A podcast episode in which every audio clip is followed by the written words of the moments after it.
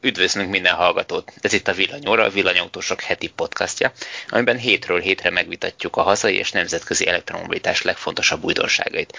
Ezúttal is a szokásos felállásban ülünk a virtuális stúdióban, beszélgető társaim Bíró Balázs, szervusz! Sziasztok! És Szűcs Gábor, hello! Sziasztok! Én pedig Antalusi Tibor vagyok. A felvételt ezúttal is Skype-on keresztül intézzük, reméljük, hogy most sem lesz vele gond. Ma 2020. május 7-e van, csütörtök, ez pedig már a 28. adás a villanyórák történetében. Kezdésnek szeretnék eldicsekedni azzal, hogy mennyire jó lett hogy az megjegyezted, meg, megjegyezted, hogy hányadik adásnál járunk? Azzal szeretnék Hát nem, ezt most már azért a múltkori Baki után, a kettővel ezelőtti Baki után most már igyekszem up to date tartani magam az adások számával kapcsolatosan. De szeretnék azzal kapcsolatban eldicsekedni, hogy mennyire jól sikerült az április a villanyautósok.hu történetében. Azt kell tudni, hogy az előző évek alapján az á, a március és az április a leggyengébb hónapok olvasottság tekintetében. A március az is volt valóban, nem volt túl erős, ennek ellenére is dupla akkora volt a forgalom, mint egy évvel korábban. Viszont az április, ami tavaly hasonlóan a márciushoz elég gyenge volt, most egy fölfele ívelő irányt vett, és 172 ezer olvasónk volt, egyedi olvasónk volt a hónapban, ami több mint háromszor annyi, mint ami egy évvel korábban volt. Tehát gyakorlatilag háromszoroztuk az olvasótábort áprilisban, ami nem abszolút rekord, mert a legjobb hónapunk eddig az január volt. Most itt nincs előttem a pontos adat, hogy az mennyi volt, viszont ez már majdnem megközelíti azt a szintet. A oldalletöltés számban nem lett meg a háromszorozás, kicsit több mint kétszerezés lett, de az is abszolút vállalható. Eddig az volt egyébként a jellemző az olvasottság növekedésére, hogy hónapról hónapra, évről évre duplázni tudtuk az előző évazonos időszakához képest, és most ez a háromszorozás, ez nagyon meglepett. Úgyhogy köszönöm nektek, nagyon jó anyagokat írtatok, és köszönöm az olvasóknak, hogy ennyire hűségesen kitartanak, és érdeklődnek az elektromobilitás iránt. Na. Én úgy gondolom, hogy ez érthető, mivel megéri villanyautóra váltani, nem? Így van, ezt hát akartam kérdezni, hogy, hogy, hogy megérje? Mert a, talán az eddigi legtöbbet kommentelt cikkünk lett a héten, amit írtál. Föltetted a kérdést, és kidolgoztál három profilt, felhasználói profilt, akiknek megvizsgáltad, hogy megéri elvillanyautóra váltani, és hát ez meghozta az olvasók kedvét arra, hogy kommenteljenek. Én jobban örültem volna arra hozza meg, hogy villanyautóra váltanak, de nem voltak annyira negatívak a kommentek. Volt néhány nótúrius dízelpárti, aki egy lendülettel akar 1000 kilométert menni, de erősen kisebbségben voltak. Én úgy vettem észre, hogy nem annyira kellett vitatkozni, mint amennyire aggódtam ennek, ennek a cikknek a megírásakor, hogy mi lesz itt a komment szekcióban. Az emberek kezdik, kezdik megérteni, hogy ez jó dolog. És az ugye nagyon látványos volt, hogy akármelyik felhasználói profilt is vizsgáltat, független attól, hogy most sokat megy városban, vagy keveset megy városban, vagy csak a hétvégén használja. Többnyire az jött ki, hogy a több-kevesebb előnye anyagilag akkor is származik. Tehát minden egyes felhasználói profil mellett származik belőle. Nyilván itt azt kell tudni belőle, hogy mennyivel lehet drágább autót venni a hagyományoshoz képest, hogyha valaki azt akarja számolni, hogy a teljes bekerülési költség az hogy alakul. Így van. Engem egyébként meglepett. Én azt hittem, hogy a harmadik profil, aki ilyen hosszú utakra használja, és ráadásul nem feltétlenül tud otthon tölteni, ugye volt olyan opció is, neki is kedvezőbb üzemeltetési költség. Nyilván hangsúlyozok, hogy ez az üzemeltetési költség, tehát neki is kedvezőbb üzemeltetési költség jön ki, mintha hagyományos autóval járna. Jó, persze nem vettem bele a képletbe mondjuk valami extrém alacsony fogyasztású hibridet vagy plug-in hibridet, még azzal lehetett volna bonyolítani, de már így is szerintem áttekinthetetlen volt némelyik táblázat, tehát ha még ilyet is beleteszünk, akkor végképp nem követhető, illetve kaptam pro és kontra véleményeket, tehát volt, aki azt mondta, hogy hogy ő én milyen kedvező szervizdíjakkal számolok, ez esetleg vidéken elérhető. Más meg azt mondta, hogy de nem számolok az autók magasabb árával, hát igen, meg nem számoltam a parkolási díjmentességgel, a cégautóadómentességgel, tehát agyon lehetne még ezt bonyolítani. Ez a számítás jelen esetben az üzemeltetési költségre volt kihegyezve, itt pozitív lett a mérleg mindegyik felhasználói profilnál. Volt esetleg olyan hozzászóló, ami így elgondolkodott, hogy esetleg dolgozzunk itt több profilt, vagy más lehetőségeket is? Volt, hát természetesen nyilván izgalmas lenne belekeverni az autók vételárát. Viszont az meg annyira tág skálán mozog. Tehát most, most mivel hasonlítsunk? Most BMW X5-öt hasonlítsunk Audi e-tronnal, vagy egy Skoda Citigo-t hasonlítsunk, vagy Opel Corzát. Tehát esetleg olyan autóknál lehetne párhuzamot vonni, ahol konkrétan ugyanaz a típus létezik többféle hajtással. De azzal meg megint csak lecsökkentenénk a variációk számát szerintem, tehát hogy tehát nagyon speciális profilt állítanánk fel. Igen, meg sokszor ugyanazoknál a típusoknál a gyártó preferenciájától függően, tehát attól függően, hogy mennyire akar eladni elektromos hajtású modellt, nagyon nagy vagy akár nagyon kicsi árkülönbségek is lehetnek. Most kicsi árkülönbségre nagyon jó példa a BMW, amely jellemzően úgy árazza be a plug-in hibrid autóit, hogy a hasonló teljesítményű dízelekkel legyen nagyjából egy szinten, és aztán lehetne nyilván mondani más gyártót, ahol meg ugyanaz a típus benzinesbe vagy dízelbe sokkal olcsóbb, mint az elektromos hajtású változat, vagy plug-in hibrid változat. Hát meg itt jön be az, hogy az elektromos autók, bocsánat, egy elektromos autók eléggé felszereltek. Most akkor hajlandóak vagyunk összehasonlítani egy fapadossal, a legkisebb motorral, vagy keressünk olyan, ami hasonló teljesítményű, hasonló felszereltségű, tehát ez, ez szerintem nagyon-nagyon megbonyolítaná, és itt aztán végképp rengeteg kötözködős komment lenne, úgyhogy nem, nem érzem egyelőre az előtt, hogy belevágjak ebbe, de lehet, hogy majd egy kis pihenés után igen. Szóval annól megpróbáltam, neki estem annól ennek a nem is tudom, talán amikor a Model 3 európai premierje volt, hogy csinálni ilyen táblázatokat, hogy hasonló felszereltségű, főleg a német prémiumok, ugye a 3-as BMW e, és társai mennyibe kerülnek a ugyanolyan felszereltségű Model 3-hoz képest, szinte, szinte lehetetlen. Tehát onnantól kezdve, hogy ugye nem ugyanazok az extra kérhetők az autókban, csomó cégnél csomagok vannak, a csomagtól függ, hogy mit tudsz még rendelni, ez szerintem egy kb. Mission Impossible tök felesleges. Az már talán esetek, hogyha mondjuk azt nézzük meg, hogy mit tudom én, az Ionicból van villanyos, meg hibrid, meg benzines, van belőle sima benzines. Nincs, nincs de még. hozzá lehetne venni egy De mondjuk a konából, nem, konából ugye van mind a Konából van. Uh-huh. Tehát ilyeneknél meg lehet nézni esetleg, hogy hol éri meg a felára. Én azért tartom egy picit zsákutcának, mert lehet, hogy egy-egy típusnál te is mondod, ki lehet számolni, de a többire nem igaz. Ez egyik. A másik meg, hogy nagyon ebbe a csapdába esünk bele, hogy csak azt nézzük, hogy megéri az a többlet felár, és nem fogom megint elővenni a állatorvosi 1.0-es Suzuki Swiftet, na de ugye az ember nem csak azért vesz drágább autót, mert hogy tehát ez semmilyen más típusán nem merül fel, hogy visszahozza. Talán még a dízeleknél szokott felmerülni, hogy drágább a dízelautó, de visszahozza az árát, de mondjuk egy nem tudom én, egy kettes alapverzió helyett, vagy egy nullás alapverzió helyett senki nem azért vesz egy négyest, hogy majd visszahozza, hanem mert mondjuk jobb vezetni. Igen, de ez a dízeles dolog is érdekes, mert nagyon sokan vesznek dízelt csak azért, mert divat dízelt venni, mert hogy olcsóbb a, a benzinkúton a dízelnek az ára, de azt soha nem számolják ki, hogy az a felár. Hát most már nem?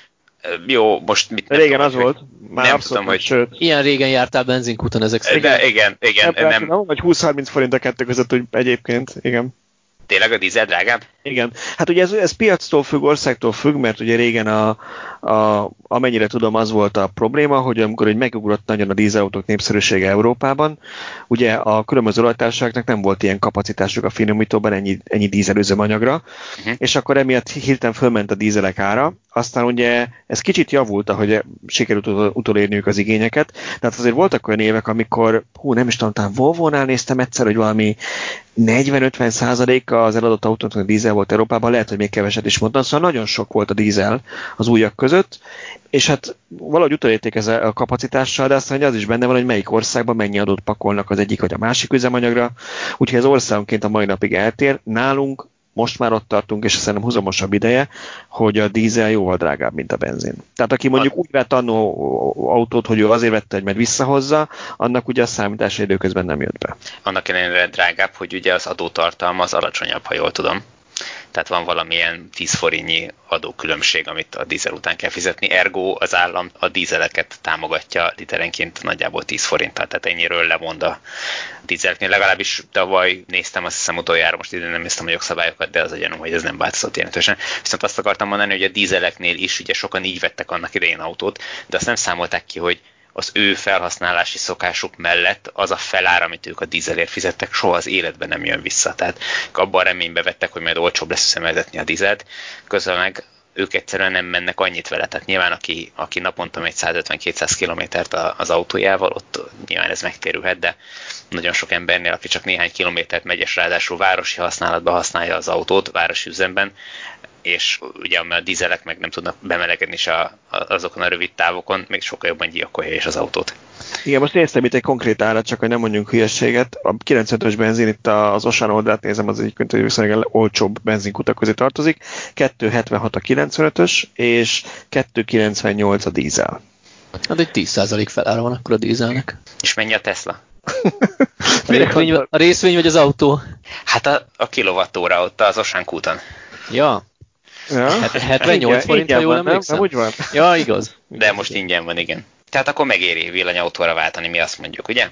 Így van. Mi mást mondana egy villanyautós fórum vagy oldal? Így van. Szerintem egyébként nagyon sokan elgondolkodnak a, a cikknek a kapcsán, tehát én úgy gondolom, hogy ennek valószínűleg meg van az eredménye, meg akkor is, ha sokan beleálltak, hogy ilyen-olyan indokból nem megfelelő a cikk, vagy nem megfelelőek az összehasonlítások, de azért a legtöbb ember elgondolkodik rajta, hogy hú, lehet, hogy valamelyik ilyen profilba beleillik ő is, és vagy ha más nem, akkor megalkotja a saját profilját ezek a számok alapján is, és elgondolkodik rajta. Hát persze, ez tulajdonképpen pszichológia, nem? Én úgy tudom, hogy az első fázis az a tagadás. Tehát ha már ide jön kommentelni, hogy ez hülyeség, az azt jelenti, hogy már gondolkodik rajta. Ez valóban így van. Igen, egyébként, ha már, ha már ugye ezt hoztuk szóba, poénkodtunk az elején, meg, meg szerintem a múltkorinak volt a folytatása, hogy amikor átkapcsolt Szöcske térítő üzemmódba, hogy erre vigyáznunk kell, ugye, hogy ne úgy jöjjön le, hogy térítünk, hanem hogy tényleg igazából csak információt adunk annak, aki érdeklődik. Engem is megkeresett egy barátom, aki a napokban lett el az autóját, hogy elültettem a bogarat a fülébe, és most már gondolkodik rajta, hogy lehetséges, hogy villanyosra váltana.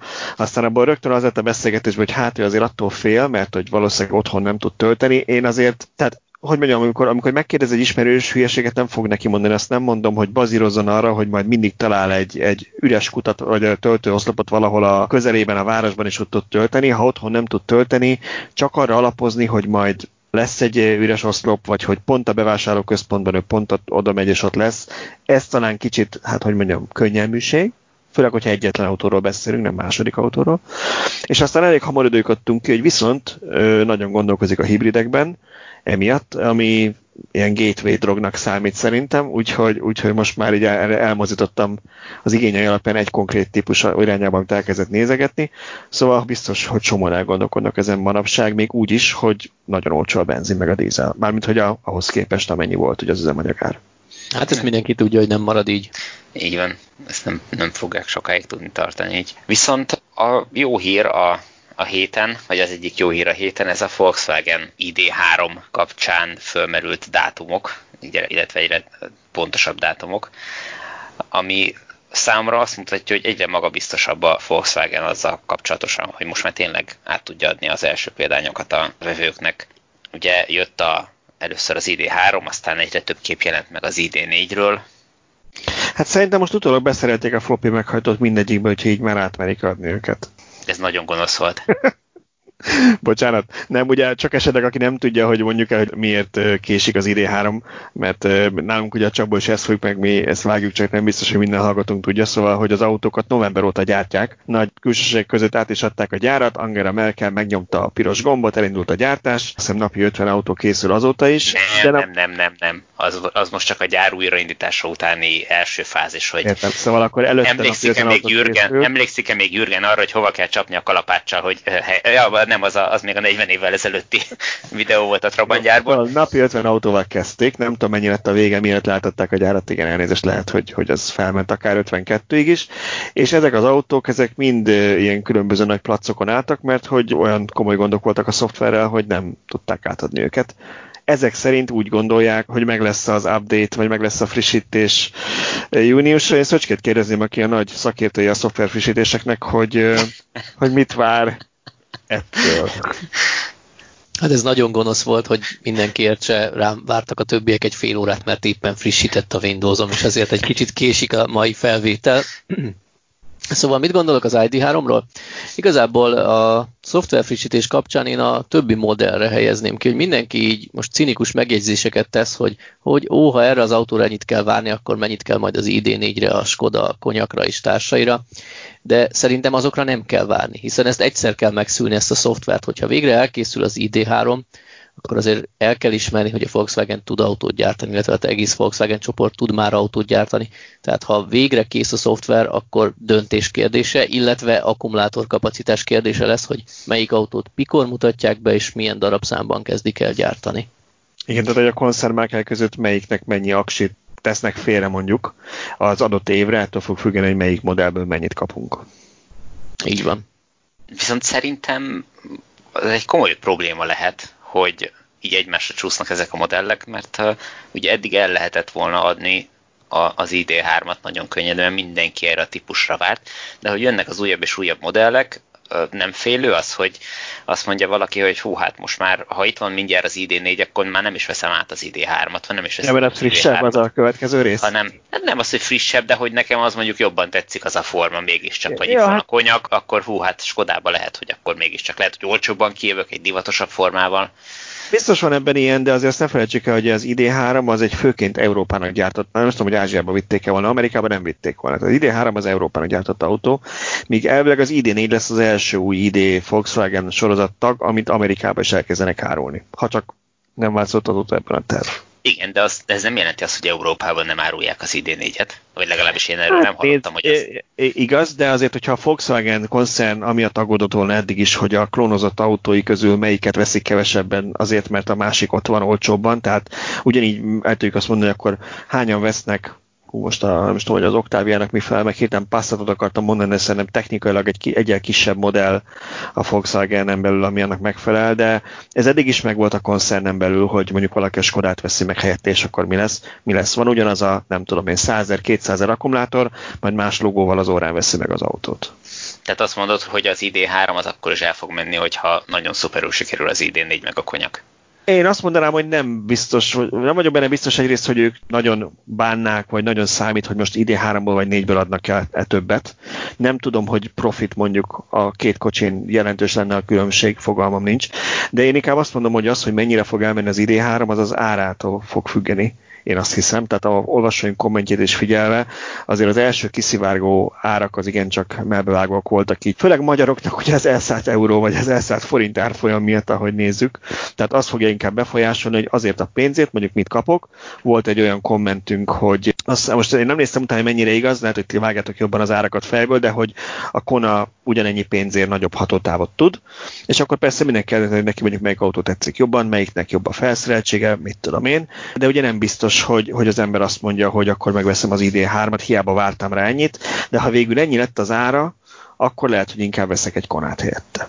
Én úgy gondolom, hogy ez Magyarországon előfordul, illetve sok országban előfordul, de mondjuk a hazai piacon Németországban nagyon sokan inkább az ID3-at fogják megvenni felárral is, vagy ha kicsit kevesebbet is tud, mert nem a Enro per kilométert fogják nézni, tehát hatótáv kilométerre gondolok ezúttal, hanem arra, hogy jelenleg is nagyon sokan golfot vesznek, nem pedig, nem tudom én, fókuszt. Igen, meg a másik az, hogy Németországban ugye egészen véletlenül, tehát biztos, hogy semmi köze az ID3 árához, de úgy sikerült belőni az állami támogatást, hogy 6000 euróra ugrik bizonyos összeg alatt.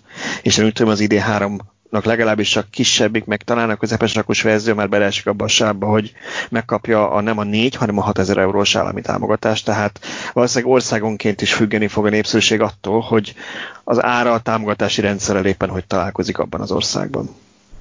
Igen, de itt lesz érdekes az, hogyha mondjuk a Tesla azt mondja, hogy tudok engedni, főleg a berlini gyártás elindulása után tudok engedni annyit, hogy én is becsúszak a limit alá, hiszen Kínában is ez történik, akkor miért ne történne ez Európában? Tehát azt mondod, hogy akkor lesz ID3 kapható, amikor a Model Y legördül a berlini gyártósorokra, ennyire még sem mm, Hát ID3-ra nem mondanám, de az ID4 és az Enyak az ott, az lehet. ott érdekes lehet. Tehát Aha, ott az igen. összecsúszhat már a Model Y-nal, és ugye a Model 3-at egyelőre nem terveznek Európában gyártani, de szerintem ez Elon Musknál attól függ, hogy milyen lábbal kell föl, hogyha ő azt mondja, vagy azt látja, hogy sok hármast el lehetne itt adni, akkor a jövő héttől indítunk egy hármas sort is az Y mellé Berlinben. Tehát én azért kinézek belőle ilyet sátrak megvannak hozzá, úgyhogy... Igen. És mit szóltak a konyakhoz? Mit szóljunk, mit szeretné, mit szóljunk hozzá? Nagyon népszerű lesz, én azt mondom, a, vagy legalábbis nagyon nagyra az érdeklődésre a látogatottság alapján, és ugye konkrétumot még olyan sokat nem tudtunk közölni, de volt már kínfotókról cikk, ahol már egész jól látszott, hogy hogy fog kinézni, hát kicsit szerintem bumfordi, de ezen az álcázás is ront, tehát azért, ha lekerül róla minden fólia, a kamu hűtőrács, vagy nem tudom, hogy milyen is lesz pontosan az eleje, azért az jóval szebb lesz, de az biztos, hogy rengeteg embert érdekel, nagyon sokan kattintanak rá. Ugye én mostanában sok emberről hallom, aki úgy velem egy stílusú autót keres, tehát mondjuk tágas családi autót szeretne tisztán elektromosba, hogy hm, várok a Model Y-ra, de azért ha már megjelenik ez az enyak, az már lehet, hogy fogja hozni ugyanazt, és, és talán, ha jó áron is tudják adni. Itt megint attól félek, hogy lesz az enyakból ugye 300 meg 500 km hatótávú, meg lesz 15 millió forintos, csak ez valószínűleg úgy nem fog találkozni, tehát a, a, ha majd 500 km hatótávot szeretnél, az 20 millió lesz, én attól félek, és akkor onnantól már is közelebb vagyunk a Model Y-hoz. Hát és ugye itt megint akkor az a kérdés, hogy, hogy ezeknek az autónak ugyanaz a vásárlói köre, tehát ha te mondjuk BMW árában kapsz egy Skodát, akkor Skodát veszel fordítsuk le így.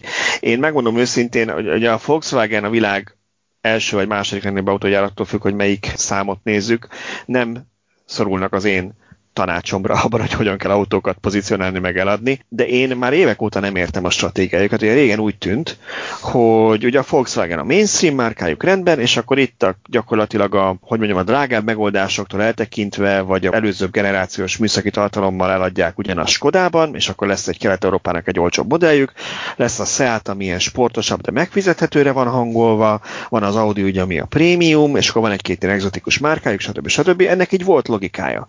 És persze persze, hogy közben meg ugye a, a motorháztető alatt, meg a vasnemezek alatt nagyon sok minden ugyanabból a konténerből jön ki, és azért nagy mennyiségben gyártani, mindig tök olcsó. Halleluja. Aztán ehhez képest azt látod, hogy ma már a Skoda sem annyival olcsóbb, mint a Volkswagen. Tehát, hogy itt is az lesz, hogy most akkor az ID4 és az Enyak között melyiket válasszam, hát és ez most nem csak presztízs miatt, de szerintem nagyon sokan azt fogják mondani, hogy ha nincsen jelentős különbség, akkor lehet, hogy inkább ID4-et választani, mert ugye az mégiscsak egy Volkswagen, ugye.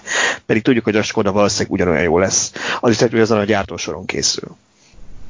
Hát biztosan beletesznek majd néhány olyan dolgot, hogy kevésbé legyen jó, és ezért meglegyen az a vásárlói kör, aki, aki kifizeti a Volkswagen matricát. Viszont úgy tudom, hogy például a a Skoda változatból lesz hétülés, és az ID4-ről eddig ilyet nem hallottam, tehát lehet, hogy más vásárlói kört céloznak meg vele, ha direkt szándékosan. A videóban nem azt mondta a faszon, aki a mai tesztet bemutatta, hogy nem lesz belőle hétüléses, csak öt üléses verzió a Skodában? Hát én úgy értettem, hogy hétüléses is lesz, de eléggé, gé, eléggé lehet, gép, hogy... gépeltem a cikket, miközben azt a videót Aha. hallgattam, úgyhogy simán benne van egy félreértés. Az is lett, hogy én értettem félre, most itt az igazság, én is úgy hallgattam más munka mellett, úgyhogy Na de ugye, hogy előbb, előbb, amit mondtam, ugye állami támogatás, ugye? Azt nem tudom, hogy nálunk ezeket hogyan lehet kombinálni, bár technikai a villanyautós támogatás, ami előbb-utóbb újra lesz, illetve a nagycsaládos támogatás, az két külön kategória. De ha és amennyiben ezeket igénybe lehet venni egy, egy, egy ugyanazon járműre, ugye például a 7 személyes, az nálunk már azt mondná maga után, hogy bizonyos körben lehet, hogy népszerű lesz, mert igénybe tudnak venni rá plusz támogatást azért 4 milliós támogatással, hogyha feltételezzük, hogy egy régi másfél millió forintos támogatás indul újra az elektromos autókra, és marad a két és fél a nagycsaládos támogatásra, bár itt elős kérdés, hogy annak ugye van egy fix kifutása, hogy nem vagyok pontosan képben 2021 végéig, vagy meddig lehet azt igényelni. Mikor vannak a választások? Uh-huh, igen, ezt kellene figyelembe venni. Igen, ezeket bármikor, bármikor lehet hosszabbítani, tehát Persze. hogy most itt nincs köbövése semmi, azt már láttuk, tehát hogyha van rá érdeklődés, és nyilván ebből hasznot lehet húzni, akkor, akkor meg fogják hosszabbítani, tehát semmi akadály önnek. Viszont akkor térjünk át az állami támogatásokra. Ugye múlt héten azt ígértük, hogy fú, lesz miről beszélni ezen a héten, aztán végül is nem lett. Mi igazából arra számítottunk, hogy a héten, hét elején be fogják jelenteni az állami támogatás hosszabbítását, ami nem következett be. Hát elég, elég érdekes most a helyzet, engem egyre többen hívogatnak, meg, meg egyre többen kérdezgetnek, hogy mit tudok erről a, az egészről, de be kell valljam, hogy az égvilágon semmit, és ahogy én nézem, akikkel én beszélgetek, senki nem tud semmit. Valamint dolgoznak a minisztériumban, de nem lehet tudni, hogy az micsoda. Többféle forgatókönyv is van.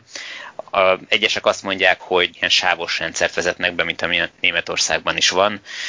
10 millió forint alatt nagyobb támogatást adnak, tehát hogy a kisebb értékű autóknál ugye erről volt szó valamilyen állami bejelentésnél is, hogy a jövőben a kisebb értékű elektromos autókat kívánják jobban támogatni. Nyilván van benne ráció, és hogy a bizonyos összeg fölött, mondjuk 10 millió forintos összeg fölött pedig kisebb támogatás jár egy autóra. De kell valljam, nekem ezzel az a legnagyobb problémám, hogy a könnyen előállhat egy olyan helyzet, hogy az autóknak, az elektromos autóknak egy lecsupaszított változata befér a nagyobb támogatási összeg alá, kap egy nagyobb támogatást, mondjuk most csak játszunk el a számokkal, hogyha kap két és fél millió forint támogatást egy 10 millió forintot el nem érő autó, akkor az 7,5 millióért elhozható, de hogyha 10 millió forint fölötti változata, amiben mondjuk van már egy kicsit nagyobb navi, vagy egy ülésfűtés, vagy egy nem tudom, valami komolyabb extra, akkor az már nem csak, hogy drágább, de hogy még kevesebb támogatást is kap, és mondjuk simán előfordulhat az, hogy mondjuk egy alapáron néhány százezer forinttal drágább autó már akár másfél millió forinttal is drágább lesz a vételárba, mint a, a nagyobb támogatás kapó, miközben meg hát minimális különbség van köztük. Hát én ezt nem érzem problémának, oldja meg a gyártó, hogy utólag aktiváljon bizonyos funkciókat például. Majd a frissítésnél rátöltik az ID3-ra is.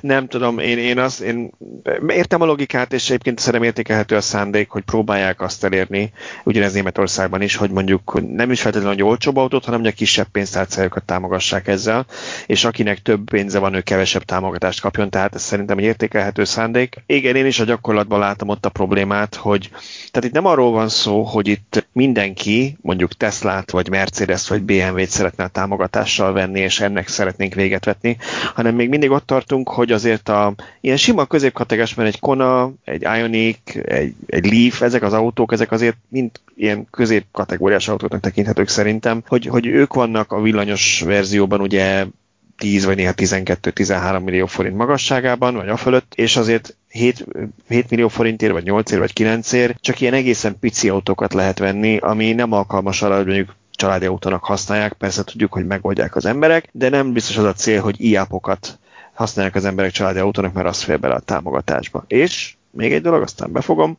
hogy a másik probléma meg ezzel az, hogy Oké, okay, hogy ugye lesz valami limit, de akkor a gyártók, ha így elkezdenek játszani az árakkal, akkor meg nem olyan nagyon biztos, hogy olyan nagyon megéri ezt így szigorúan venni. Tehát amit te is mondtál, hogy, hogy majd az extrákat kihagyják belőle, akkor meg te leszünk megint ilyen fapados autókkal, és nem biztos, hát, hogy szeretnénk, hogyha mindent kihagynak. Igen, tehát ez a, ez a fő problémám, hogy lecsupaszított autókat fognak gyártani, abból lesz nagy tömeg a piacokon, mert az fér bele az állami támogatásba, és gyakorlatilag minden olyan jó dolog, ami extra lehetne az autó, vagy hát ami, ami ma már normál dolog kéne legyen az autó, mit tudom én, egy, egy sávtartó vagy egy követős tempomat, az nem fog beleférni már, és nem lesz benne az autókban. Tehát ez, én ebben látom a fő problémát. Véleményem szerint az összes elektromos autónak a felárát kellene jelentősen csökkenteni, mert most azért lássuk be, hogyha egy Toyota Corolla hibridet oda tud adni a Toyota 7 millió forint alatt, akkor semmi nem indokolja, hogy egy Nissan Leaf vagy egy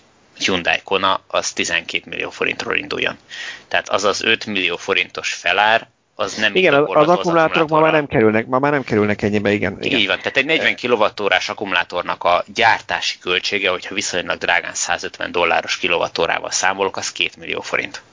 Igen. Tehát nem indokolja semmi, és ugye el lehet hagyni egy csomó nagyon bonyolult technikát a, az autóból, tehát nincs benne belső motor, nincs benne az a kis akkumulátor, ami kell bele, így nincs benne a bonyolult hajtásrendszer. Jó, tudom, a, a Toyotások azt mondják, hogy nem bonyolult az a hajtásrendszer, de millió alkatrészből van, azt le kell egy gyártani, még hogyha nagyon nagy mennyiségben gyártják is, akkor is költség. Az néhány százezer forintban biztos benne van, így is, úgy is. Azt minden lehet hagyni belőle. Úgyhogy És szerintem azt, nem azt... indokolja semmi azt meg ne felejtsük el, hogy ugye ez kicsit olyan, mint ezek a matematikai példák az iskolában, hogy ha minden egyéb, vagy a fizikai horrán például minden egyéb dolog változatlan, de hát nem. Tehát, hogy ha mondjuk ez a sima benzines meg, meg dízelautóknál lenne, akkor azt mondom, hogy hát jó, hát akkor legfeljebb majd többet gyárt a Volkswagen a, a, ebből abból a modellből. De a villanyautóknál nem erről van szó, tehát ha azt mondják, hogy mondjuk tényleg ezek a 10 millió forint alatti autók férnek csak inkább bele ebbe a támogatásba, attól abból nem tudnak többet gyártani még. Meg főleg a magyar magyar piac kedvéért nem fogják átcsoportosítani mondjuk az akkumulátorokat, hogy ID3 helyett a Volkswagen iApokat gyártson. Innentől kezdve viszont előállhat az a helyzet, hogy meg lesz a támogatási keret, csak éppen autó nem lesz, amit volumenben be tudnak hozni abban az árkategóriában. A drágábbakra meg nem lesz annyi keret, ezért kevesebb a vásárló. Ez egy abszolút létező veszély, és ezt kimondva kimondatlanul ezt így is csinálják az autógyártók. Tehát ahol magasabb összegért el tudják adni az autókat, arra a piacra fogják vinni Európába az autót, tehát oda fognak többet allokálni. Ez, ez ma is így van. De ilyen szempontból akkor mégiscsak tud játszani a gyártó a darabszámokkal, mert ha teszem azt, azt tapasztalják, hogy a helyi állami támogatás specialitásai miatt Magyarországon nagyon megy a EAP, viszont nem annyira megy az ID3, akkor meg tudják azt tenni, hogy egyéb országok rovására hozzánk többet küldenek a pici autóból, mert egyszerűen abból dupla annyit is megvennének, máshol meg, ahol a támogatási rendszer, vagy egyszerűen a jövedelmi viszonyok olyanok, hozzájuk majd mennek a nagyobbak, drágább modellek. Hát csak ugye, ha most abba gondolsz bele, hogy ugye mik voltak a húzó országok villanyautózásban az elmúlt években, Norvégia, Hollandia, aztán most az át, igazából mondjuk a Tesla számait nézve emlékszem még rá, hogy ott inkább most a britek vették át, sőt Németország is igencsak fut fel, de tényleg most a Nagy-Britannia az első számú piac Európában a cégnek. Tehát itt nem hiszem, hogy nem tudom, de nem hiszem, hogy az van, hogy mondjuk valaki, aki azt mondja, hogy ő nem tudom én, iápot akart volna venni, de akkor most az nincs, mert azt elviszik Magyarországra, akkor ő ID3-at vesz, mert valószínűleg ott is az van, hogy a szerényebb anyagi lehetőségek vennék az olcsóbb autót, vagy az, akinek kisebb autó kell. Nem vagyok benne biztos, hogy ez ilyen, értem, mit mondasz, hogy ez ilyen egy egybe fog működni, akkor meg fel Magyarországra visszük az olcsóbbat, és mondjuk a britek nem kapnak annyit belőle. Arról nem beszél, hogy tudjuk, hogy ezek a kapacitások már kb. el vannak adva előre így is. Tehát itt Azért... kb. 22-ben debütáló kapacitásokról beszélünk már. Azért nem fogják átcsoportosítani mi kedvünkért, illetve lehet, hogy átcsoportosítják, de minden a profitról szól. Tehát, hogyha egy adott kilovattórányi mennyiségű akkumulátor van, amit autóba tudnak építeni, akkor azt fogják megnézni, hogy melyik autóba beépítve, melyik piacra szállítva tudják azt a kilovattóra akkumulátort a legnagyobb profittal eladni.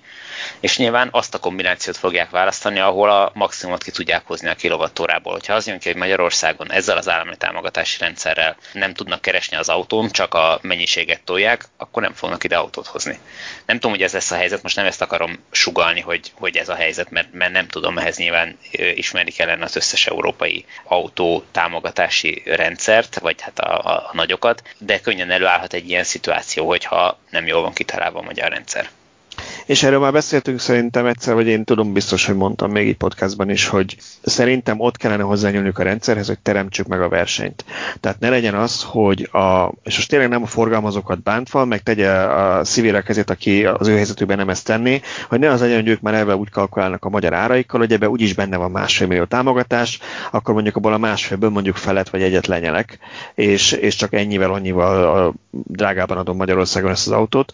Tehát ne az legyen kikötve, hogy neked magyarországi kereskedéstől kell megvenni, hanem, mint ugye láttunk már olyan országot, ezt csinálják, megve, megvehetem én privát importról és behozhatom, nincs olyan messze se Pozsony, se Bécs, hogyha a magyar forgalmazó úgy dönt, hogy már pedig ő szépen szeretne legyen ezt a támogatást, akkor behozom Pozsonyból vagy Bécsből, és igénybe veszem én privát barát támogatást. Persze lesz, aki nem akar bajlódni azzal, hogy ő saját maga helyez forgalomba egy autót külföldről, de azért egy autó áránál ez van annyi pénz, hogy sokaknak már megéri az az út. Igazából nem is lesz szükség erre az útra, tehát ez ugye a szlovák rendszerben van, hogy nem vagyok köteles az adott országban, tehát Szlovákiában lévő kereskedőtől venni az autót, akkor is erre a támogatás, ha magamnak hozom be. Szerintem elég ezt beletenni. Ha ez a kitétel ott van, akkor innentől a gyártó már nem fog, illetve az importőr nem fog olyan árat belőni, hogy erre kényszeríteni a vásárlóit, mert lehet, hogy csak a 10%-uk tenné meg, viszont annak híre megy, stb. Tehát itt azért ez nem egy akkora piac, legalábbis Magyarországon az elektromos autók piaca, hogy, hogy megmerjék ezt lépni. Tehát ha egy ilyen kitételt beletesznek, lehet, hogy valójában senki se élne vele, de mégis elérnék azt, hogy ne nyelje le a, a gyártó a, vagy a importőr a támogatást. Igen, Igen én, én sem amellett kampányolok, hogy most tömegesen induljunk el, mint annó gorenye hűtőt venni Bécsbe, hanem pontosan ez, hogy ez kicsit legyen ott ez a kitétel, hogy kordában tartsa az árakat. Igen, ez egy visszatartó erő lenne az elszabaduló árak ellen, arról nem is beszélve, hogy ha mégis nagy árkülönbségek alakulnak ki, akkor biztos lesz olyan vállalkozó, aki megoldja azt, hogy ne neked kell kimenni Pozsonyba az autóért, meg elintézni a papírmunkát, hanem mondjuk az árkülönbség harmadáért feléért megcsinálják. És akkor lesz mondjuk ilyen, lesz ilyen Volkswagen Universal, meg hasonló cégek? Hát ezt nem tudom, hogy milyen cégek lesznek, de igen, tehát látjuk a Tesla-nál is, hogy a Tesla nem akar Magyarországra jönni, akkor megoldják, hogy, hogy behozzák mások a Teslát. Ettől én sem félek, hogy magyar vállalkozók ebben elátnák meg a piacérést. Hát nyilván ez, de egyébként ez alapvetően teljesen rendben van ez a része, tehát hogyha ha erre igény van, akkor meg kell csinálni, hogyha ezen pénzt lehet keresni, akkor miért ne? Itt nyilván az átláthatóság meg a, a piaci, a tiszta verseny szerintem az, ami számít. Minden esetre mi megtettük, ami tőlünk telt, mert melyik országból kaptunk híreket, illetve utána tudtunk nézni a támogatásnak, azt úgy igyekeztünk feltérképezni, bemutatni, hát ha ötleteket kapnak ezekből a, a döntéshozóink is. Mi a véleményetek a roncsautó prémiumról, mert ez, ez szerepelt itt ebben a gyűjtésben, és szerintem ez egy érdekes koncepció, ami Németországban ugye egyszer már volt ilyen, most újra előkerült, hogy a villanyautók kapcsán, ezt a gazdaság felendítése kapcsán ezt vezessék be, és ugye Romániában is, ha jól tudom, erről van most szó. Igen, Romániában ez népszerű, ez már többször volt, még korábban is, amikor nem elektromos autóval kapcsolatban, hanem amikor a régi dácsákat kellett kidobni és, és újabb autókra cserélni, akkor ez, ez ott működött, és úgy néz ki, hogy ez annyira bevált, hogy most az elektromos autóknál is bevezették. Nekem ez egy szimpatikus modell, mint a Roncs Premium intézménye. Tehát ahhoz kötni egy támogatást, vagy egy magasabb összegű támogatást, hogy, hogy igenis vonassak ki a forgalomból egy roncsot. Nyilván ezt le kell követni, hogy ne az legyen, hogy akkor nem tudom, eladom. Hát jó, Németországból el, el tudják adni Kelet-Európába, bizonyára nálunk is lenne még keletebb, ahová tovább vinnék a roncsainkat, de ezzel megakadályozunk azt. Tehát tulajdonképpen, ha az ország és a föld széndiokszid kibocsátását, illetve tehát ezt a globális szennyezést nézzük, akkor mindenképp dicséretes, hogyha a régi autókat kivonjuk a forgalomból. Hát és ugye az is fontos elemek kell, hogy legyen szerintem, nem tudom, hogy milyen Romániában a rendszer, vagy Németországban milyen volt, hogy ugye azt se idézzük el, hogy akkor elkezdünk mi importálni roncsokat külföldre azért, hogy eladjam, és akkor több támogatást kapjak. Úgyhogy valószínűleg ki, olyan kitételnek kellene ebben lennie, hogy mondjuk fél évig vagy egy évig én kell, hogy a tulajdonos legyek az autónak, mielőtt leadhatom. Azt hát erre lehet megoldásokat találni, mit tudom én, a törvény kihirdetésének napján, ha tiéd volt ez a roncs, akkor élhetsz vele. Tehát biztos lesz morgás, hogy hm, tegnap adtam el, hát így jártál. Ami még szerintem nagyon érdekes a egyes országok támogatási rendszerében, hogy Hollandiában és Máltán van az, hogy használt autót is lehet vásárolni, és erre is jár kedvezmény. Hú, ennek az neki futottunk. Ezt uh, Tibor nem, ked- nem kedveli, én nagy kedvelője vagyok, úgyhogy lejátszhatjuk újra. Igazából szerintem ebben az az érdekes, hogyha tegyük fel egy német minta és egy sávos támogatási rendszer lenne Magyarországon is, akkor az olcsóbb autóknak a használt autók is valamilyen szinten konkurenciát jelenti. Amikor a tavaly a Skoda Citigo forgalmazása megindult, akkor én több fórumon, Facebook csoportban már láttam ilyen kérdéseket, hogy 5 millióért mivel járok jobban egy régebbi, idősebb leaf ami azért egy komolyabb autó, legalábbis méretben mindenképp, vagy egy új, de mini autóval. Tehát felmerül ez a dilemma az emberekben. Jó, de ezen hol segít a használt autóknak az ártámogatása? Vagy Most itt nem, a, nem, az a, nem az a kérdés, hogy, hogy segít vagy nem segít, hanem tovább bonyolítja a választási lehetőségeket.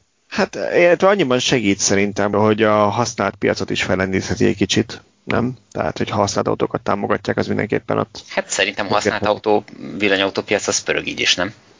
Jó, most per pillanat, hogy koronavírus járvány van, most lehet, hogy éppen nem, de egyébként jöttek, mentek az autók. Tehát... Jó, én továbbra is azt mondom, nagyon röviden fogom újra elmondani az álláspontomat. Nem, én, tehát én onnan közéltem meg, hogy ugye azért figyelembe kell venni az országot, ahol élünk, és hogy Magyarországon eleve viszonylag kevesen engedhetik meg maguknak, hogy bármilyen vadonatúj autót vegyenek. Éppen ezért, ha mi szeretnénk abban eredményt elérni, hogy ténylegesen terjedjenek a környezetkímélőbb autók, és a roncsokat meg ugye kivonjuk, akkor azért csak jó az, hogyha azokat is valahogy támogatjuk, akik aztán még kevesebb pénzzel rendelkeznek, és tök mindegy, hogy mondjuk 7 és fél évvel tudna majd hozni az új támogatással esetleg egy, nem tudom én, egy korzát, vagy mondjuk, ha tudnának belőle gyártani, akkor lehet, hogy nagyobb támogatással négy ér, vagy tudom, valami hasonló el tudna hozni egy iápot, de neki nincs 4 millió forintja autóra, lehet, hogy kettő se. És nem azt mondom, hogy mindenkinek akkor így dobálni kell az emberek, emberek után az autót, akinek 100 forintja van autónak, ahhoz is hozzávágunk egyet ingyen, de azért a kettő között valahol meg lehet találni szerintem a megoldást. Azért is érdekes ez, mert ugye vannak a használtan külföldről érkező autók, ami nyilván egy olcsóbb kategória és ezeknek az importját. Itt megint kérdés, hogy jó-e az nekünk, hogyha használt autók, használt elektromos autók érkeznek az országba. Én úgy gondolom, hogy a 13-4 éves átlag életkorú autóállományunkhoz képest jó, hiszen eleve csak fiatalabb autó érkezhet, másrészt jóval tisztább üzemű autó fog érkezni használtan. Hát Tehát, ha most... ugye modernebbek is, biztonságosabbak valószínűleg átlagban, eleve fiatalabb autók eleve, mint a benzinesek, amik itt vannak. Így van, tehát eleve fiatalabbak, másrészt meg még egy tíz éves Nissan Leaf is jobb, mint a bármilyen szennyező füstölő dízel benzines autó, ha arra cserél valaki. Tehát Igen, lehet, hogy lenne előnye, ha ezeket támogatnák.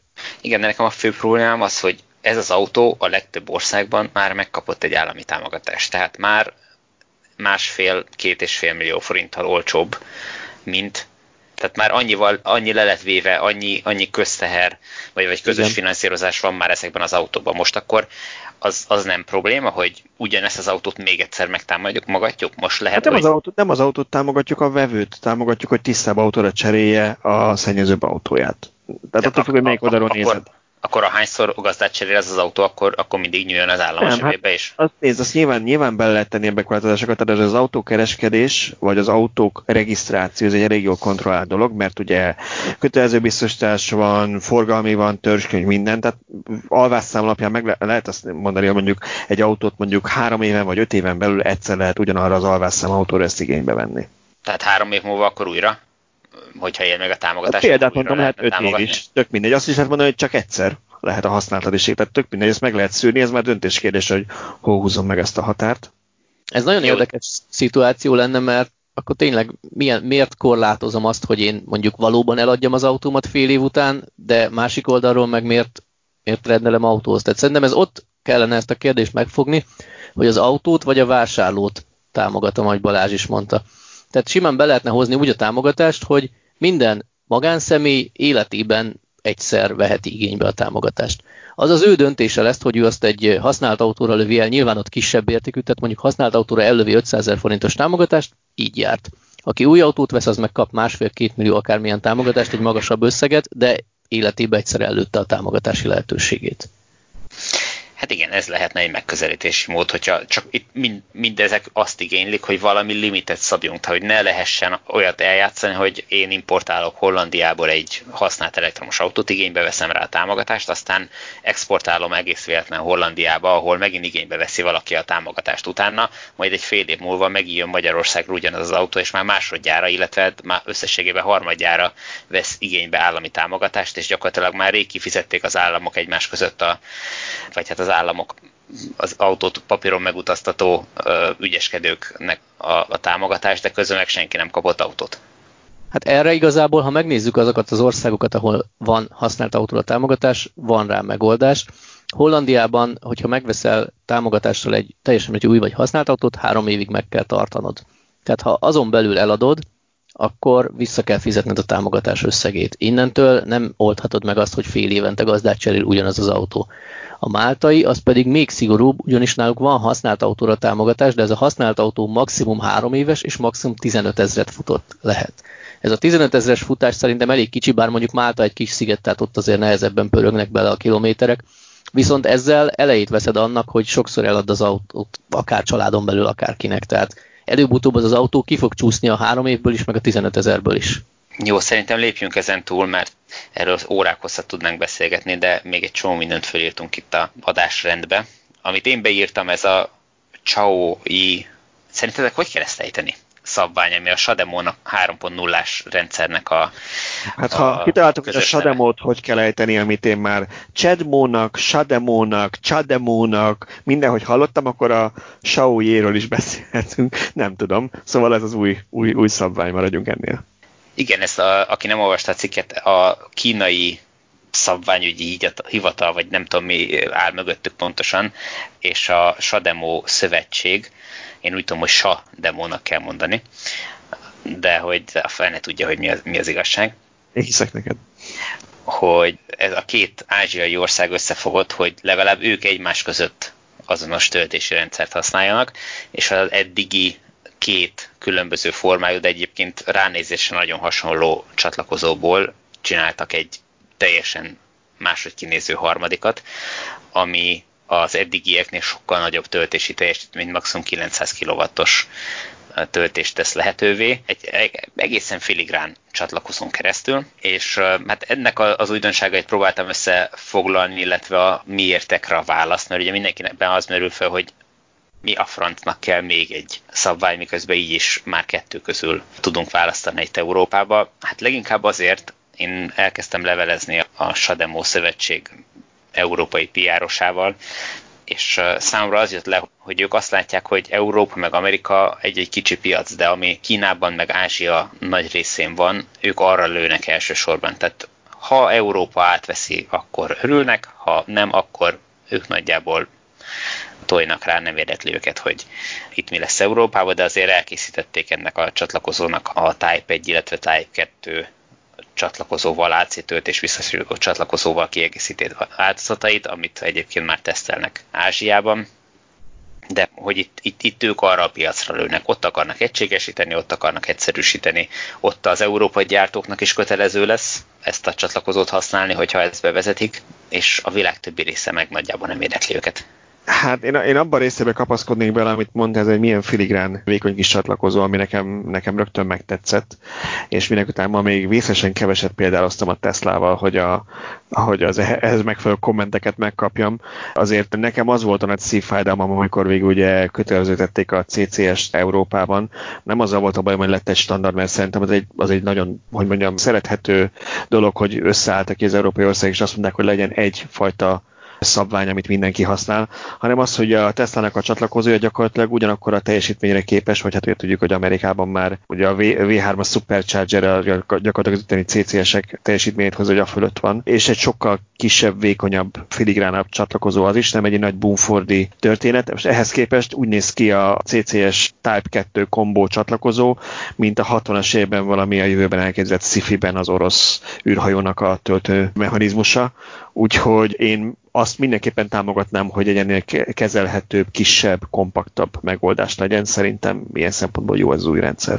Na de pont ez a probléma ezzel az új rendszerrel, hogy ez, amit a képeken látsz, csatlakozó, ez csak és kizárólag DC töltésre alkalmas. Tehát nincs rajta AC töltési lehetőség, tehát hogyha azt akarod, hogy AC-n is tölteni lehessen az autót, ahhoz legalábbis az ajzatnak, a, a töltőcsatlakozónak nem feltétlenül kell nagy bonfolinak lenni, de a, az, az autóba épített ajzatnak ott vagy az ajzaton ott kell lennie a külön Type 1 vagy Type 2 csatlakozónak attól függ, hogy Amerikába vagy Európába szállják uh-huh. a mhm. modellt. Tehát az AC-hez külön. Ez szerintem egy elvesztegetett lehetőség, hogy a DC csatlakozó, vagy ebbe az új Shademo 3.0-ás csatlakozóban nem építették be annak a lehetőségét, nyilván itt a kommunikáció szintjén kellett volna ezt megoldani, hogy az a két tüske az legyen már használható HC töltésre is, vagy legyen még plusz tüske, hogy meg lehessen oldani a háromfázisú töltést. Egyszerűen nem, nem értem. Tehát ugye a Tesla, amivel példálóztál, az abban tudott zseniális lenni, hogy ugyanazon a két tüskén, amin a DC töltés megoldják Amerikában a saját csatlakozójukon, azon meg tudják oldani az, az AC töltést is, és nem kell ezért egy nagy bumszit csinálniuk. Igen, az, az valamilyen szinten nekem is döbbenetes, hogy ugye, ha belegondolsz, hogy az, ezt a modellesen vezették be ezt a csatlakozót 2012-ben, hogy gyakorlatilag azóta van rá egy recept. Ráadásul a Tesla híresen szereti az ilyen szabadalmakat megosztani, tehát szerintem pont az, hogy a csatlakozónak, és nem azt mondom, az övét kell lemásolni, de pont az, hogy a csatlakozónak a paraméterei milyenek, meg hogy kell kialakítani, azt szerintem egy elég egyszerűen beszerezhető információ lett volna tőlük, hogy akkor miért van az, hogy 8 évvel később, vagy hát mire ezek az autógyártásba kerülnek, ki tudja, de szóval, hogy, szóval, hogy tényleg majdnem egy évtizeddel később visszafelé megyünk a fejlődésben. Egyébként nem rossz alapvetően az új csatlakozó, tehát nem, nem ezzel van a gond, csak ez, hogy ez kimaradt ez a probléma vele. Egyébként megint visszatérve a Teslára, hogy ők, amit Európába elkezdtek használni Type 2 csatlakozó, amint szintén megoldották az AC és a DC töltést együtt, azt nem ők találták ki, azt a menekes dolgozta ki egyfajta verziónak a Type 2 csatlakozóra, hogy azon, ha kell, akkor DC töltést is meg lehessen oldani. És ezt megvalósította tulajdonképpen a Tesla németek, német mérnököknek az elképzelését. És ehhez képest meg ugye az európai autógyártók karöltve az amerikai autógyártókkal kitalálták a, a CCS-t, hogy ők, ők külön két érintkezőt raknak a, a TC töltésre. Egyébként amit még érdekes, hogy a Xiaoyi, vagy Xiao, nem tudom, majd, hogyha valakinek van ötlete, akkor írja meg kommentbe, hogy hogy kell ezt kimondani, hogy ezen a csatlakozón, vagy ezt a csatlakozót, illetve a protokollt úgy alakították ki, hogy amennyiben a CCS csatlakozót használó gyártók, vagy, vagy a szövetségnek a tagjai fantáziát látnak abba, hogy a, a következő CCS szabvány már ilyen formátumú legyen, akkor maga a rendszer az, az le tudja ezt kezelni. Ugye a, azt tudni kell, hogy a, van egy nagy különbség a különböző töltés vezérlések között. A legnagyobb különbség az, hogy a Shademo, a Tesla, a kínai GBPT, ezek mind CAN-buszos megoldást használnak az autó és a töltő közötti kommunikációra, ami azt jelenti, hogy vannak külön tüskék arra, hogy azokon keresztül soros porton tulajdonképpen tudnak, vagy soros jelekkel tudnak kommunikálni, és végtelenül egyszerűen meg tudják oldani a megbeszélendő dolgokat az eszközök. Igen, azért a... azt bocsánat, csak annyit, hogy ha már ebbe bele, bele mentünk, mindig igyekszem azon gondolni, hogy kik hallgatnak minket, és mennyire hardcore villanyautósok. Szóval, hogy miért van erre egyáltalán szükség, mert otthon is csak bedugom a porszívót a konnektorban, miért, miért kell ilyen kommunikáció, meg adat, meg minden.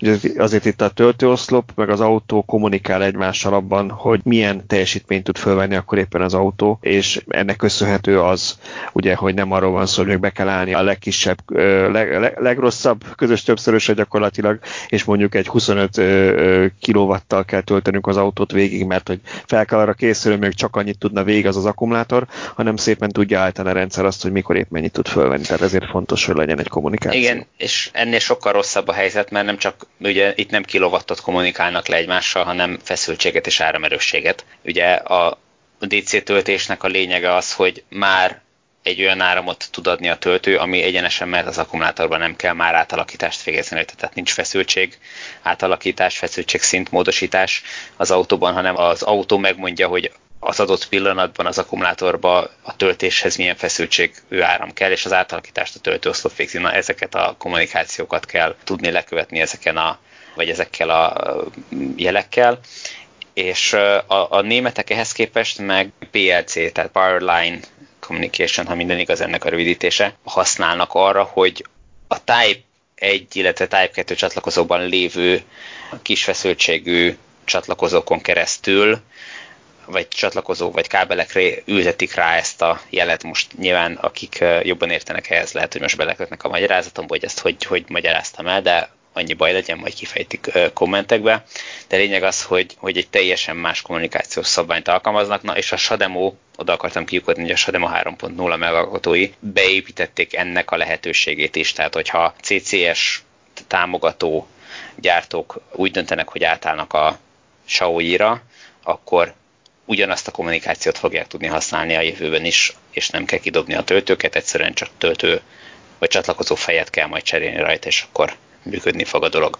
Ugye annyi érdekesség van még ebben a csatlakozóban, ez a cikkben is szerepelt, hogy, hogy visszafelé kompatibilis, tehát a régi töltőkkel, amik már ki vannak helyezve, azokkal a, használ az autós egy átalakító adaptert, akkor az új autók majd tölthetők lesznek, tehát nem kell leszerelni a, a régi csatlakozó fejeket, illetve a régi töltőket. A kommunikációs része az, az módosítás nélkül működik, viszont az új töltőkkel majd a régi autók nem lesznek tölthetők, mert a régi se a GBPRT, se a Sadebo nem támogatja hivatalosan az adapterek alkalmazását. Ez azért lényeges, hogy kompatibilis a régi rendszerrel, mert hogy ugyan Európában még csak ilyen 11 néhány ezer CCS, illetve Sademo támogató töltőoszlop van, viszont Kínában már 200 ezer fölött van a számuk.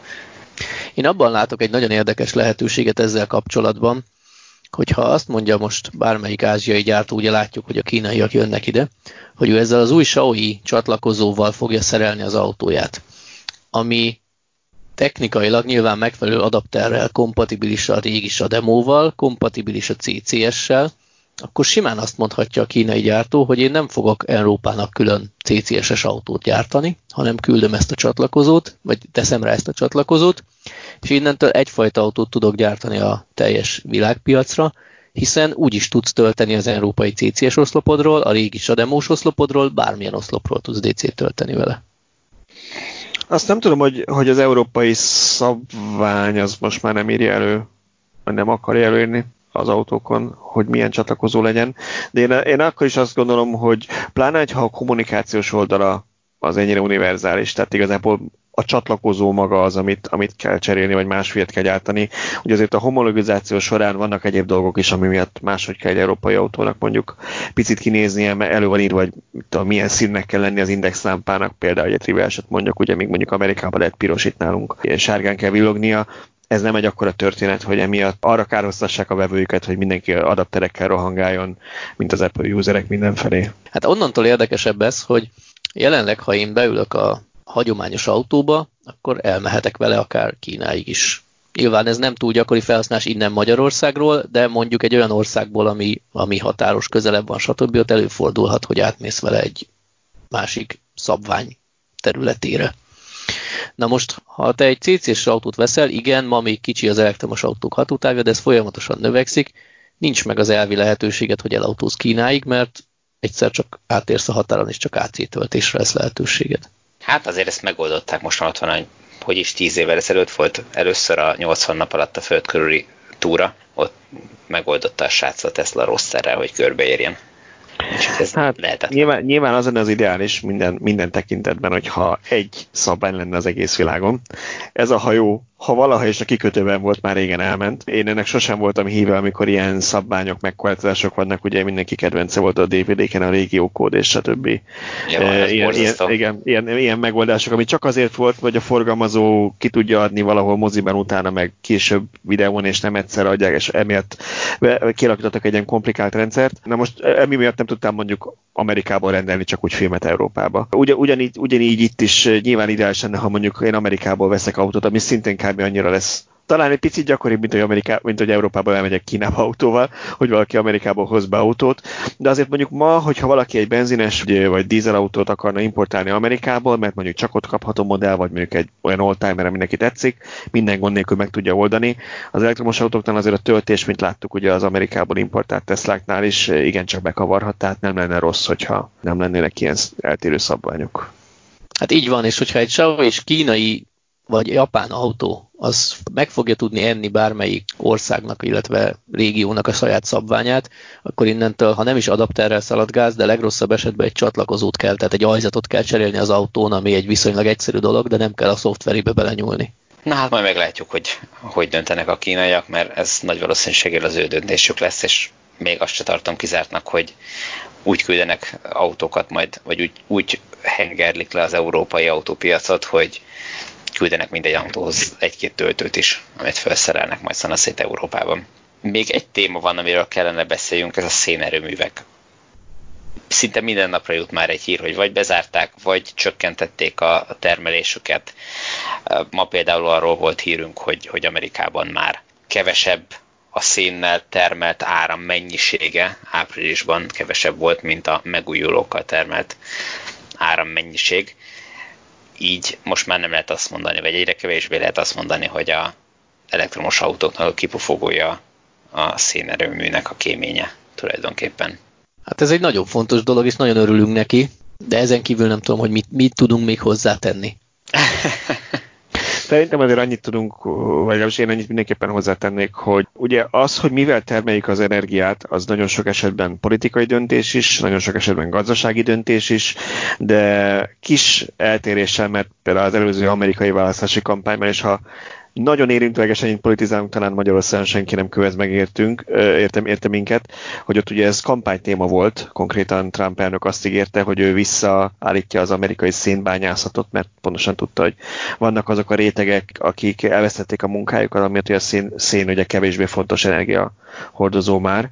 Tehát, hogy ez előtt ugyanígy politikában is, és ott is ezt előhozták, hogy majd lesz tiszta szén, mert hogy olyan is van, meg olyan erőmű, ami teljesen tisztán termel, pedig szénelem, persze nyilván nem így van. De hogy azért ilyen kilengésekre tekintve mindenki egyetért abban szerintem a világon, hogy el kell mozdulni a szén eh, használatától, mint, mint energiaforrás, azzal együtt, hogy a szerepét el kell ismerni a, a civilizációnk történetében, tehát a ipari forradalom nem jött volna létre a, a szén nélkül nyilván, de ezen túl kell lépni, és pláne akkor, hogy olyan országban, ahol amúgy is van mint például Ausztriáról, hogy amikor írtunk, ott eleve, eleve nagyon nagy a, a megújuló termelés a, a vízenergia miatt. Amúgy is van erre lehetőség, akkor, meg ugye ott van szél is, akkor végképp felesleges egy ilyen energiahordozót használunk, ami csak szennyezi a környezetet. Na jó, de miért nem lehet azt mondani, hogy a szénbányák újranyitásra helyett átképezzük a bányászokat tetőre felszereltő napelemek telepítésére? Hát elméletben persze ez működik, de azért ez nem mindig vagyok benne biztos egy helyet, hogy akkor minden szénbányászból napelem szerelő lesz, tehát hogy ezt a, a Tom és Jerry mesék világán kívül én nem hiszem el. Nézd, biztos lesznek, meg vannak ilyen programok, meg nem biztos, hogy csak ugyanebben az iparágban, csak energiában máshova is át lehet őket képezni. Szerintem ez volt az egyszerűbb vagy könnyebben használható szlogán, hogy visszakapod a munkádat. Nem az, hogy meg kell tanulnom tök mást, és mostantól napelemeket telepítesz. Hát ez csak, hogy mondjam, beállítás kérdése mutatja azt, hogy a veszélyes munkát helyett mostantól egy sokkal kevésbé veszélyesetűszesz, hogyha rám szavazol, nem? Igen, hát szerintem Twitter handle az, hogy Ethereal Donald Trump, ha gondolod, akkor küld el neki a következő kampány, az már úgyis ott is elindult, úgyhogy lehet, hogy felhasználja az ötletet. Hát lehet, hogy nem neki küldeném, hogyha egy ilyen ötleteim lennének. Ki az ellenfele? Ki az ellenfele? Joe Biden. A Biden, aha. Hát akkor lehet, hogy neki kell majd üzenni, bár nem tudom, hogy ő mennyire akarja a szénbányászatot, szerintem demokrataként sem mennyire. Nem igazán, nem igazán. Föltámasztani. Szóval örülünk neki szerintem, hogyha, hogyha ez van, és reméljük, hogy Magyarországon is egyre több lesz a megújuló energiaforrás. Na akkor, ha kiveséztünk mindent, akkor zárjuk le a mostani villanyórát. Köszönöm, hogy velem voltatok ezen a héten is, illetve köszönjük a hallgatóknak, hogy ezt az villanyórát is meghallgattátok, iratkozzatok föl a csatornáinkra a különböző podcast lejátszókban, és hogyha ismertek olyat, akiről tudjátok, hogy érdekli a villanyautózás, akkor osszátok meg vele ezt a podcastot. Remélhetőleg örülni fog neki, hogy a hasznos tartalmat hallgathat ebben a formában is. Sziasztok! Sziasztok! Sziasztok!